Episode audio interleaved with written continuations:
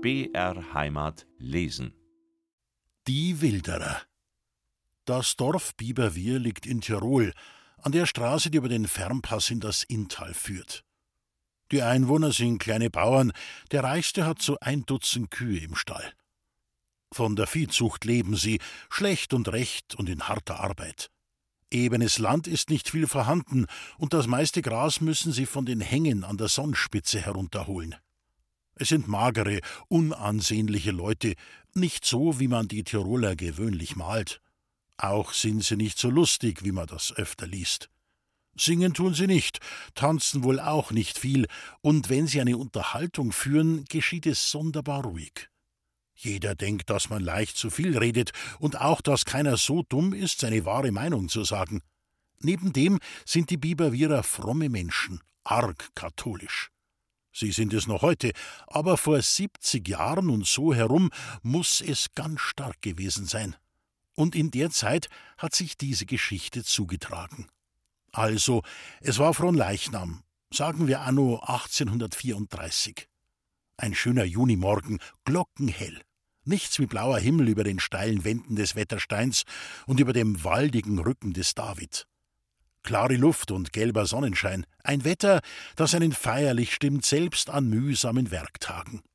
Wie noch mehr, wenn die Arbeit ruht und alle Dinge einen festlichen Anstrich haben. Und das hatten sie. Bunte Altäre waren in den Wiesen aufgebaut, die Wege waren mit Gras bestreut, und im Dorfe standen vor jedem Hause lichtgrüne Birken. Aus den Fenstern hingen rote Tücher, und alle Häuser waren mit frommen Bildern geschmückt. Die Böller krachten und schickten das Echo in die Berge hinein. In Lermoos und Ehrwald blieben sie die Antwort nicht schuldig und schossen nicht minder eifrig den heiligen Tag an. Aus der Kirche zogen nun in langer Prozession die Biberwierer, Männer, Weiber und Kinder. In der Mitte ging unter dem roten Himmel der hochwürdige Herr Pfarrer, angetan mit einem goldglitzernden Gewande und in Weihrauchwolken eingehüllt. Den Himmel trugen die vier ehrbarsten Männer des Dorfes, darunter der Schreinermeister Holzweber. Dann kamen die Behörden, der Herr Posthalter, zwei Grenzaufseher und drei Gendarmen. Sie trugen brennende Kerzen in den Händen und zeigten sich Gott ergeben und mit Frömmigkeit erfüllt. Denn das war so der Brauch und die Forderung der Zeit. Mit Gottes Hilfe wird es auch wieder so kommen. Die Prozession zog durch das Dorf in die Felder hinaus. So war es ein liebliches Bild. Die geputzten Menschen, die flatternden Fahnen, bunte Farben im Grünen. Wo ein Altar stand, da hielten sie. Die Gebete verstummten, und in der tiefen Stille las der hochwürdige Herr das Evangelium. Doho hominus vobiscum, seine fette Stimme klang über die Menge hin. Die bekreuzte sich andächtig zu den fremden Worten und fiel auf die Knie, als der Geistliche die Monstranz zum Himmel hob. Der Jakob Holzwieber hielt ehrfürchtig den Hut vor das Gesicht und wisperte seinem Nachbarn zu: Beder, da spür ich Woltern einen starken Hirsch. Der hat Tritt. Schau gsell hin. Die Himmeltrager knieten zunächst dem Altar am Straßenrand, und da sah man auf dem feuchten Boden einige Hirschfährten. Das heißt, wenn man die guten Augen vom Holzweber hatte oder vom Peter Hosp, der sie gleichfalls bemerkte und dem Jackel zublinzelte. Ahahamen, sang der Schullehrer, und das letzte Evangelium war vorüber. Die vier ehrbarsten Männer des Dorfes hoben den schwankenden Baldachin auf, der Pfarrer schritt darunter hin. Heimwärts zu, denn jetzt war die heilige Handlung zu Ende gekommen. Zwei Wirtshäuser waren im Biberwier, und in jedem schenkte man einen guten Landwein, zehn Kreuzer das Viertel. Aber in keines ging der Jakob Holzweber, obwohl ihn der Posthalter darum anredete und ihn freundlich einlud. Ich kann nicht, sagte der Jackel, du weißt selm, dass meine Frau nicht ganz gut ist. Anders mal, Posthalter. Damit ging er vorbei und bog beim Schmied in den Feldweg ein. Mittenwegs holte ihn der Hosp ein, und weil ein paar Weiber in Rufnähe waren, redeten sie über das schöne Wetter und den guten Verlauf der heutigen Frömmigkeit. Es war heilig schön, meinte der Jakob, und so viel andächtig. Und so viel andächtig, ja, ja. Was ich später? fragte er, wie jetzt die Frauenzimmer weit genug weg waren. Von die Jäger war nicht der Einziger da, sagte der Hosp. Ich weiß wohl. Der Kasper hat sich gewahrt, wie sie in aller Früh über die Kapellen hinaus sind. Die sind am Seben und der Reif passt am Koppen. Mein Bur ist im Leitnerstadel dreingesessen und hat acht auf ihn gegeben. Peter, wir gehen ins Bayerische über. Es ist wohl dann gefährlich, Jackel. Nicht, wenn man's richtig angeht. Jackel, das letzte Mal ist auf ein Haar krumm gegangen. Soll wohl, und es ist so gewesen, wie ich gesagt hab. Wann der Kasper mir gefolgt hätt, wär alles besser gegangen. So haben wir den Gemsbock hinten lassen müssen. Ja, ja, brummte der Peter, der Mensch ist so früh hitzig, schierst er nicht am helllichten Tag noch einmal. Zu viel gewagt ist leicht verspielt. Heut gehen wir's anders an, Peter. Auf den Abend sind wir in der Schanz. Der Seppel und der Kasper gehen voraus und warten am Lehner bei einer einschichtigen Lerchen. Der Mond kommt um elf, da kriegen wir schönste Licht. Der Weg ist weit, Jackel, und länger wie zwei Tage kann ich nicht bleiben. Soll ich lang nur. Zwei und drei Hirsch haben wir schnell. Ich wart bei der Schanz. Also ich komm, sagte der Peter und ging rechts ab gegen sein Haus. Bei der Türe drehte er sich um und rief: Jakele, um zwei ist der Rosenkranz.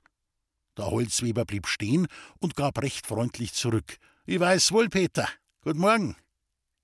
Solange man's denkt, waren die Hohenrainer bayerische Forstleute. Eine gute Jagdrasse, von einem Geschlecht zum anderen reingezüchtet. Kam einer zu Jahren, dann heiratete ein frisches Bauermädel und kriegte gesunde Buben.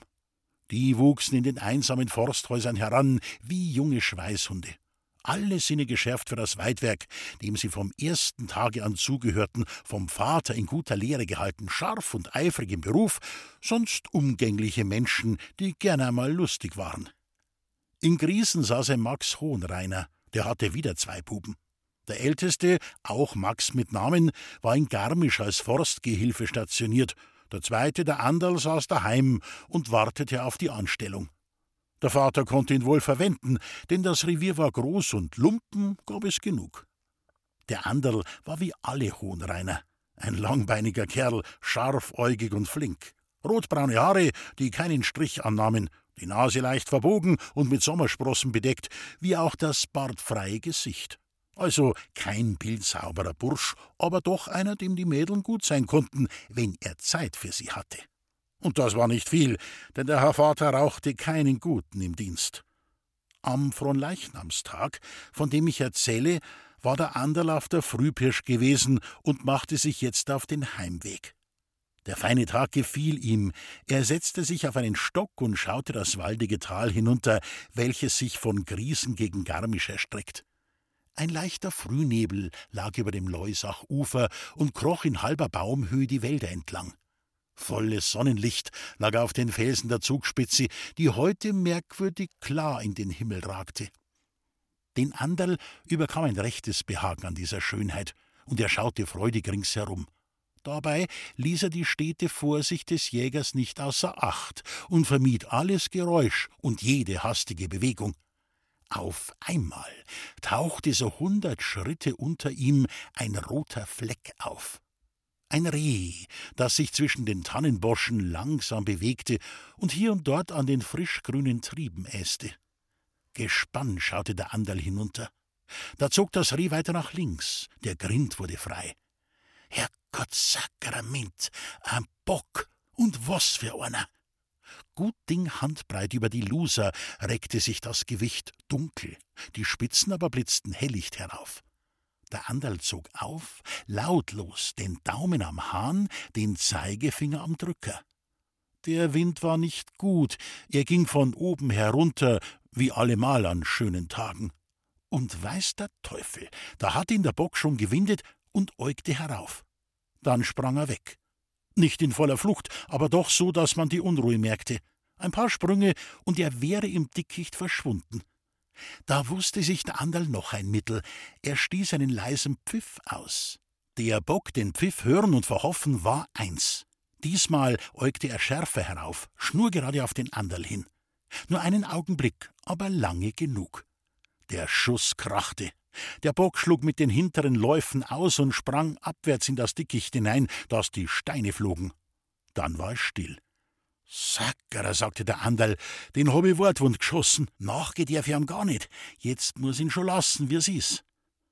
Er rückte den Hut aus der Stirne und schaute nachdenklich auf die Stelle hinunter, wo der Bock gestanden hatte. Dann legte er die Büchse wieder an und zielte. Grad um ein Ruckel warst's da gewesen. Ein bissel weiter, wenn ich vorn ablass, liegt der da. Jetzt gibt's a lange Such. Und der Alt wird auch nicht schlecht schimpfen. Er stand auf und pirschte leise weg. Schritt für Schritt und mit großer Achtsamkeit stieg er herab, damit ihn der kranke Bock nicht vernehme und noch einmal hoch würde. Wie er so eine Viertelstunde lang gegangen war, trat plötzlich rechts neben ihm ein baumlanger Mensch aus dem Hochholz auf ihn zu. Ein alter Kerl, verwittert wie ein Tannenbaum. In dem braunroten Gesichte, noch mehr aber in dem lederfarbenen Halse, waren scharfe Furchen, als hätte man sie mit dem Messer hineingeschnitten. Ein Raubvogelgesicht. Die scharf gebogene Nase hing über dem buschigen weißen Schnurrbart, dessen Haare sich wie Federn sträubten. Kalte, graue Augen mit kleinen Pupillen, die sich ruhig, aber scharf auf einen Gegenstand richteten, nicht hin und her fuhren und Gedanken verrieten. Wer den alten Burschen sah, musste erkennen, dass er schon lange in des Herrgotts grünem Walde herumrevierte. Und das war auch nicht daneben geraten denn der Jagdgehilfe Lorenz Sprengelsperger tat schon über 40 Jahre Dienst, und er hatte wahrhaftig nicht alle Nächte im Bett geschlafen. Ah, der Lenzei, rief Anderl und nickte dem Alten freundlich zu. Der erwiderte den Gruß und fragte: Hast du auf den Bock geschossen, Anderl? Ja. Auf der Rohner Leiten, gell? Ja, auf der Rohner Leiten. Aufglaubt hast nicht. Na, Wortwund hab ihn geschossen, den Herrgottssakrament, sagte der Anderl eifrig, ein Mordstrum Sechserbock is. Aber, weißt schon, wie es oft geht, er is mir jetzt schnell um. Grad halt no, dass ich schießen gekommen bin. Da hab ich's um ein Handbrot zweit hinten schnallen lassen. Hat's ihn ein bissl zusammengerissen. Ja, und mit die hintern Leif hat er's Zorcher gegeben. Da, da kriegen wir schon Anderl. Der is nicht weit gesprungen. Wir gangen jetzt miteinander heim und holen meinen Pirschei. Der führt uns am Schwarz, dass nix Schönes nicht gibt. Vom Alten her werde ich einen Schnaps Schätten kriegen, meinte Anderl. Der Sprengelsperger schmunzelte ein wenig und sagte, ah was, das ist einem auch schon passiert, aber jetzt gehen wir, ich hab Zeit, dass ich heimkomm. Sie erreichten bald die Garmischer Straße und schritten rüstig gegen Griesen zu. Wo bist denn du hergekommen? fragte Anderl. Über d Laber geschwind bin ich einer gestiegen und war schön start heim. Da hab ich deinen Schuss gehört und bin ihm nachgegangen. Hast etwa gar glaubt, es war ein Lump um den Weg? Na, man weiß nicht. Ja, jetzt traut sich auch keiner mehr schießen, so nah bei der Straßen. Meinst soll's das? Aber die Luder sind halt schon frech, wenn das allesamt möglich war. Hast wieder ein gespürt? Gespürt? Ja, gespürt. Auf drei Büchsenschuss bin ich dran gewesen. Und wenn nicht der Teufel sein Gespül dabei gehabt hätt, nachher hätt einer mir gehört. In der Geschwind hinten? Ja, die vorige Woche. Beim helllichten Tag in der Früh um Semi. Ich steh oben Holzer Schlag. Da fällt hinter mir ein Schuss. Du weißt ja, wo die Grasslerwand den Eck macht. Hinter dir ist gewesen. Ich gleich um mich wie der Teufel überreißen, aber da hat mich schon einer gespannt. Ich hör am Pfiff und wie er über den Wandel um mich kim, sieh ich grad noch a 400 Schritt unter meiner, wie einer in Latschen springt. Aufziehen und schießen is eins gewesen. Aber treffen hab ich nicht können. Es is ja einmal zwei gewesen. Jetzt schau ich die an, a solch eine Frechheit. Herrgott, da wenn ich dabei gewesen war, sagte der Andal. Hätt's den auch nicht erwischt. Der Lump hat's viel Vorsprung gehabt und es sind auch mehrere dabei gewesen, so Tiroler Spitzburm. Die Lumpen, die Verdächtigen, stimmte Andal bei. Weißt, wer ich runterkomm, fuhr der Sprengelsperger fort, liegt ein Gamsgors da. Das Kreuz haben sie abgeschossen. Aber mir kämen schon einmal zusammen und nachher geht's anders. Mir soll der Teufel Lotweiß holen, wenn ich nicht einen aufschierst, dass er flacker bleibt auf der Fotzen. Den leg ich um, oder ich has noch nie da. So zornig war der Sprengelsberger geworden, dass ihm die Pfeife ausging. Er blieb stehen und zündete sie wieder an und blies den Rauch links und rechts durch den Schnurrbart hinaus. Und dazwischen kamen wieder ehrende Namen für die glaubenstreuen Tiroler, die Hund, die Miserabligen, die ganz Schlechten. Der Anderl nickte beistimmend mit dem Kopfe und hörte dem Alten zu. Aber doch nur mit geteilter Aufmerksamkeit, denn er sah weiter vorne ein Frauenzimmer des Weges kommen und dachte, wer es wohl sein könnte. Die Lumpenbande, die Ausgeschammte, sagte der Sprengelsperger und setzte sich wieder in Gang und achtete in seinem Eifer nicht auf das Weibsbild, welches jetzt nahe herankam. Desto besser spitzte der Anderl hinüber, was ihm nicht zu verübeln war. Das Mädel hätte sich jeder angeschaut. Kein Gesicht wie Milch und Blut, ziemlich grobe Züge, aber Brust und Hüften in bestem Stand.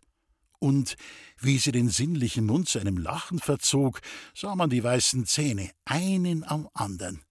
Die sollte kennen, Dirndl, sagte der Anderl und blieb stehen. A Wengel kennst mich schon, sagte das Mädel und lachte wieder. Haben wir mich nicht am Garmischer Markt beim Husanwirt tanzt? Ja. Geh, ich hab mir's doch gleich gedacht, so was Sauers vergisst man nicht. Geh, hör auf, hast lang nur braucht, bis der Ei gefallen ist. Na, na, Dirndl, versicherte der Anderl eifrig, mir hat's grad blind, wirst du so recht dahergekommen bist. Wie kimmst denn du da einer? Auf die Buchwieser Alm kimi, da bin ich zuerst zu Ingene, auf Griesen. Gehst grad auch so auf die Alm? Na, ich mach heuer Zehnerin drum. Was? Ja, Herrgott, du, da komm ich für Affe zu dir. Ja, von mir aus. Lasst mi eine, Balli, klopf bei der Nacht. Bei der Nacht schlafe, sagte das Mädel und streifte den strammen Burschen mit einem Blick, der ihm alles Gute versprach. Der Anderl blitzte lustig mit den Augen. Ich weck dich schon auf, sagte er, aber jetzt, pfiat Gott, ich muss gehen. Ich han auch keine Zeit mehr, gab sie zurück. Pfiat Sie drehte um und ging. Und was sie von rückwärts zeigte, war auch nicht schlecht. Die Röcke flogen, einmal rechts, einmal links, und der Anderl rief ihr nach: Lass mich nicht lang warten bei der Nacht, es ist nur kalt. Und sie antwortete mit einem fröhlichen Lachen. Jetzt machte der Anderl kehrt und eilte dem Sprengelsperger nach. Den hatte die Begegnung nicht gestört in seinen Gedanken. Er zog noch grimmig an seiner Pfeife und sagte nach einiger Zeit: Ein Legium vor den Herrgottsakrament, das weiß ich gewiss. Der Anderl hörte es nicht. Er dachte an etwas anderes. Schön hoch ist am Berg und ehm ist am Land, und der Almere Sterndl hat Holz bei der Wand. Das hat's aber auch, wiederholte er in Gedanken und griff mit seinen langen Beinen aus. Da schimmerte rechts vom Wege etwas Weißes aus dem Walde heraus. Es war das Forsthaus Griesen, welches außen so freundlich und sauber erschien wie innen. Hier grüßte von allen Wänden das edle Weidwerk, im Hausflur der Gewehrrahmen mit einer stattlichen Reihe von Büchsen, daneben Schneereifen, Tellereisen und Entenfallen. In den Zimmern hing ein Hirschgeweih neben dem andern, dazwischen Regwichtel und Gamskrickeln, die meisten gut, nur selten ein geringes darunter. Ausnehmlich behaglich war die Wohnstube. Der gescheuerte Tisch, die kleinen schneeweißen Vorhänge gaben der Frau Förster kein schlechteres Zeugnis als die wohlgepflegten Blumenstöcke an den Fenstern. Doch wer ihr Schaffen recht würdigen wollte, musste in die Küche gehen und das blinkende Geschirr sehen. Da hing alles am rechten Platze, Kessel und Pfannen, und vor dem reinlichen Herde stand eine kleine Frau, aus deren Gesichter ein paar blanke, ehrliche Augen sahen. Die Haare waren schon grau, aber die flinken Hände ließen nicht an Alter und Gebrechlichkeit denken. Es war ihr gut Zusehen beim Arbeiten, und das mochte auch der Herr Förster denken, welcher breitbeinig unter der Türe stand und die Hände hinter dem Rücken zusammenlegte. Er hatte eine behagliche Müdigkeit und einen scharfen Hunger heimgebracht. So ist recht, Mutter, sagte er aufmunternd. Koch mir nur einen großen Teller voll Voressen. Ich wär schon vierte damit. Kimmt der Anderl nicht heim? fragte seine Frau entgegen. Ich denk wohl, einen Schuss hab ich auch gehört. Dies muss er gewesen sein. Ah, da ist er schon. No, was ist, wandte er sich an den Andal, der eben eintrat und Hut und Büchse an den Rahmen hing. Grüß Gott, Vater. A Bog ist aber zuerst müsst man suchen. Grüß dich Gott, Mutter. Was kochst denn auf? Das ist bei dir allerweis erst, erwiderte die Alte und gab dem Burschen lachend die Hand. No, und warum hast den Bock nicht gekriegt? mischte sich der Vater wieder ein. Wo hast nie geschossen? Der Andal kratzte sich verlegen hinter dem Ohre. Ich glaub ein bissel wortwund. Bist halt ein Patzer, solang's warm bist. Hast halt wieder einmal nicht Zeit lassen. Ich ha schon keine Zeit gehabt, das hat geschwind gehen müssen, aber der Springelsberger meint auch, wir haben ihn schnell mit dem Hund. Ist denn der Springelsberger bei dir gewesen? Ja, aber ein Schuss ist er nachgegangen. So, ist er jetzt daheim? Ja, drin in seinem Stübel. Er wird gleich umkommen. Der Anderl winkte seinem Vater verstohlen mit den Augen. Er durfte vor der Mutter nichts erzählen von den Wilderern. Die Frauenzimmer sind immer gleich ängstlich und dann können sie ein Geheimnis erst recht nicht halten. Geh, geh mal in Stumm, sagte der Förster. Mutter bringt uns nachher das Essen ein. Er ging voran und gab acht, dass Anderl die Türe hinter sich schloss. Was gibt's? fragte er dann kurz. Der Sprengelsberger hat auf einen Lumpen geschossen. Hat er umgelegt? Na, es ist voll Zweig gewesen. Wo hat er ihn aufgetroffen? Beim Holzer Schlag, es sind einer mehrer gewesen. Beim Holzer Schlag? Mitten im Revierhirn. Ja, da soll doch gleich sei Stadtvater die Mutter kommt. Die Frau Förster brachte das Essen herein und stellte es auf den Tisch. Es entging ihr nicht, dass mit dem Alten eine Veränderung vorgegangen war. Was machst denn auf einmal für ein Gesicht? fragte sie. Ach was, wenn der Kamerad am Bock wieder Wortwunsch schießt, kann ich mich schon ärgern.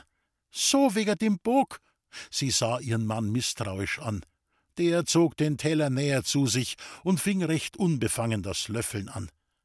Die Frau Förster wusste, dass sie mit Fragen zu nichts komme und ging zur Türe. Der Sprengelsberger ist draußen, sagte sie. Da soll er gar einer kommen, rief der Förster eifrig.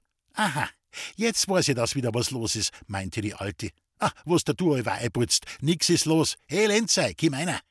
Der Sprengelsberger erschien unter der Türe, und als ihn der Förster so auffällig vor seiner Frau fragte, was er zu melden habe, da wusste er gleich Bescheid.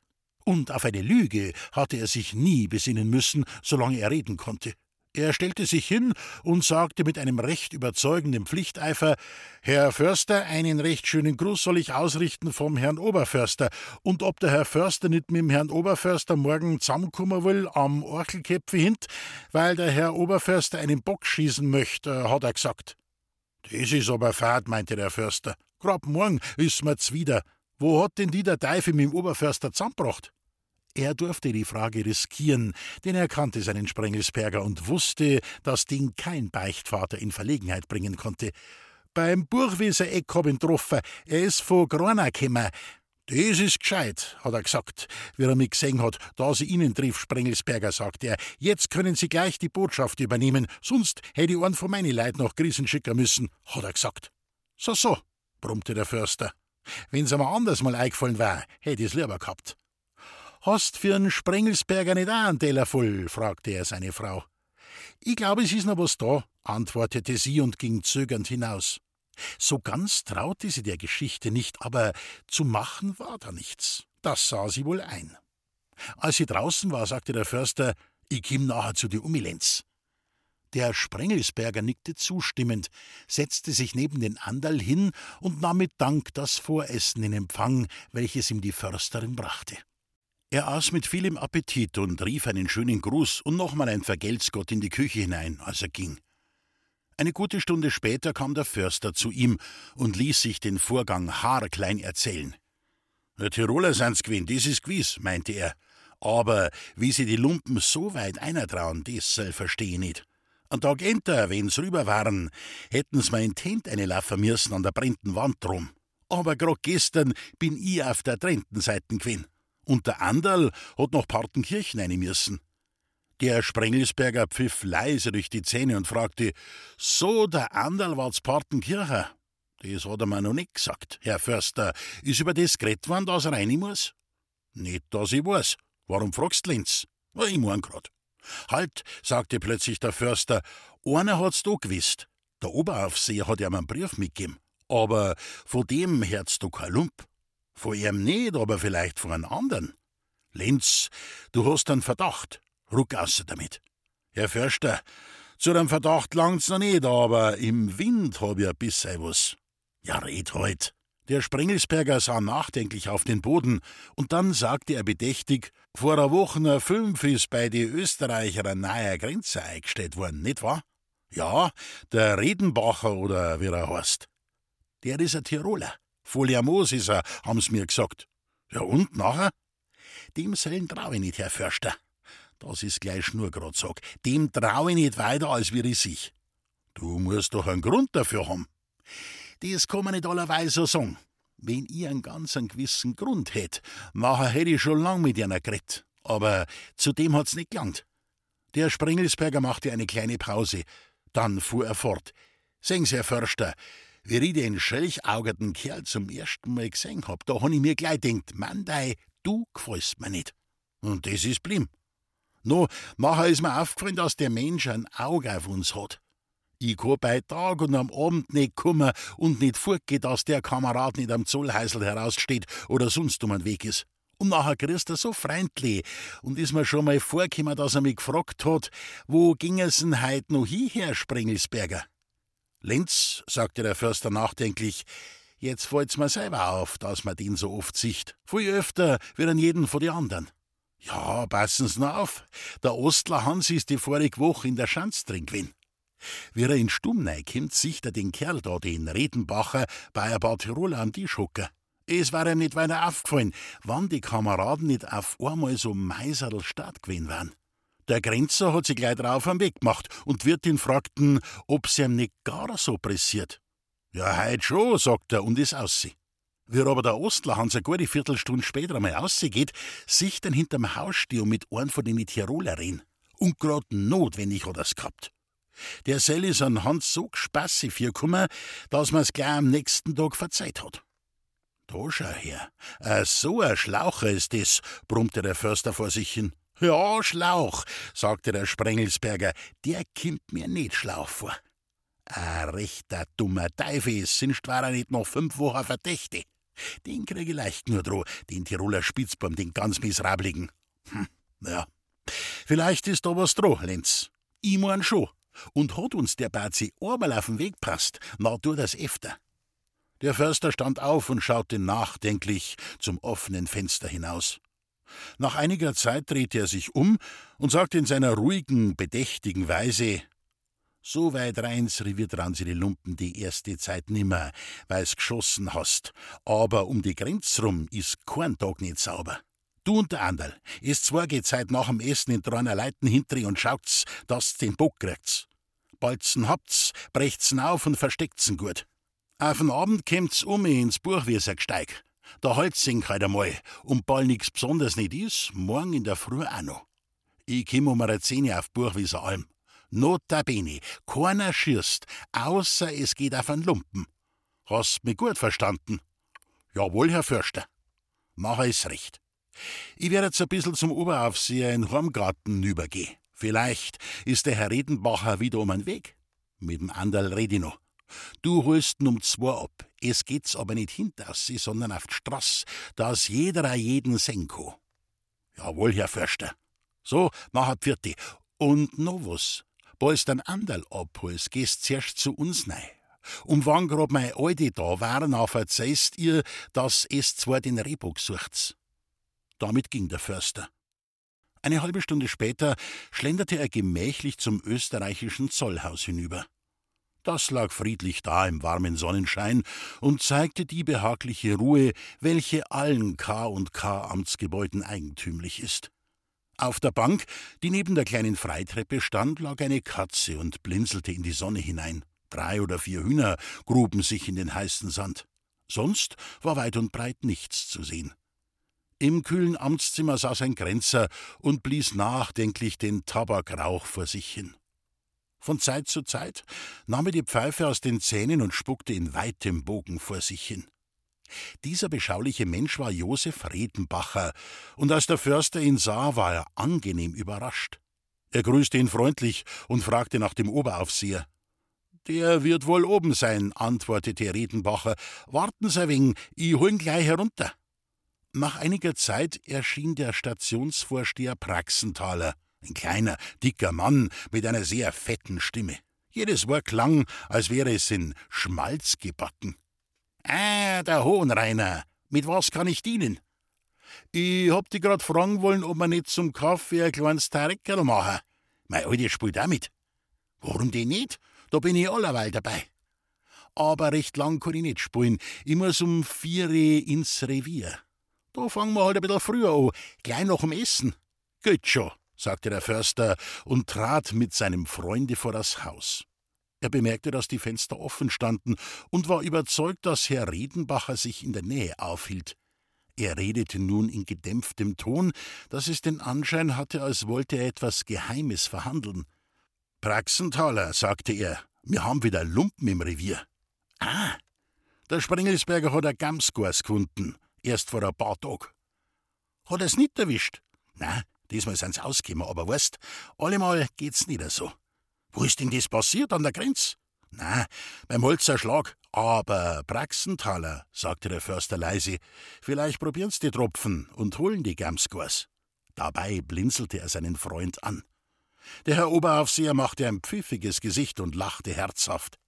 Dies mag leicht sei, schrie er mit seiner Trompetenstimme. Dies mag leicht sei. Und wenn's kummer, finden's vielleicht auch was. Musst wahrscheinlich deswegen schon fort um vier Uhr. Psst, machte der Förster, du musst über dies nicht reden. Aber sei Kunst, dass die Lumpen kimmer, weil Feiertag is. Ein Fensterflügel rührte sich, fast unmerklich, aber Hohenreiner hatte es blitzschnell gesehen. Er wusste, dass der Lauscher genug gehört hatte, wenn der Verdacht Sprengelspergers begründet war, und dachte, dass ein längeres Reden ihn stutzig machen konnte. Deswegen nahm er Abschied von dem ehrlichen Praxenthaler, der sich in das Amtszimmer begab und gemeinschaftlich mit Herrn Redenbacher K. und K. Komisstabak verbrannte. Es war ein paar Stunden später, gegen zwei Uhr mittags. Der alte Sprengelsberger holte seine Büchse vom Nagel herunter und prüfte das Schloss. Er stach mit einer Nadel durch die beiden Zündlöcher, um sich zu vergewissern, dass sie nicht durch Staub oder sonst wie verstopft seien. Dann setzte er neue Zündhütchen auf und sicherte die Hähne. Als er damit fertig war, pfiff er dem Hunde, der freudig an ihm heraufsprang und ging. Vor dem Forsthause wartete er auf den Anderl und grüßte die Frau Förster, welche sich im Garten an den Blumenbeeten zu schaffen machte. Sie winkte ihm und trat selbst an den Zaun heran. Sprengelsberger, sagte sie, ich hab schon kennt, dass was los ist. Mein Mann will's mir ausreden, aber ich kenn euch alle gut nur. Aber Frau Försterin, wir's noch solch eine Ängsten haben Meng. Der Anderl hat halt einen Bock angeschossen und den darf man doch nicht verfaulen lassen. Ja, ja, ist schon recht. Du redst halt, was dir angeschafft ist. Aber glaubst denn, ich hab's nicht gemerkt, dass du wegen was Besonderem rübergekommen bist und dass mein Mann bei dir trennt war? Und dass ich heute nach dem Essen mit dem Oberaufseher hätte rocken sollen, das hat doch auch seinen Grund gehabt. Ja, aber wenn ich einer sag, geh sei statt, sagen tust mir's ja doch nicht. Aber das musst mir wenigstens versprechen.